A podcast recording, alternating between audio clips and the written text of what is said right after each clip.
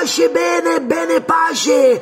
Allora, oggi parliamo di Arca di Noè. Ah, il Signore dice, Noè, Noè che mi può costruire un'arca e ci metto tutti gli animali Ah, perché nella creazione dell'uomo sbagliato qualcosa.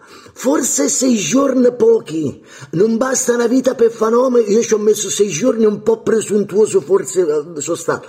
Allora che faccio? Butto secchiata d'acqua, dice il Signore, ci butto secchiata d'acqua sopra, la macchia se ne va. Ma immaginate secchiata d'acqua del Signore, via giù il deluvio. Infatti il nome originale era a secchiata d'acqua del Signore.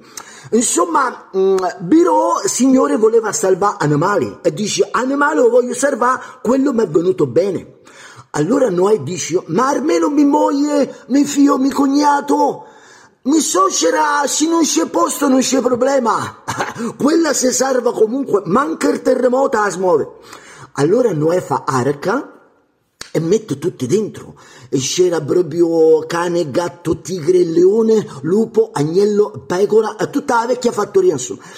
Pecora, per esempio, ci aveva un po' paura come dice il proverbio, beh fa la pecora, il lupo sa magna. E siccome i proverbi non sbagliano mai, lupo furbo ha chiesto a pecora, come va? E lei sincera stava rispondendo, beh, diciamo bene, ma diciamo bene ci è arrivata.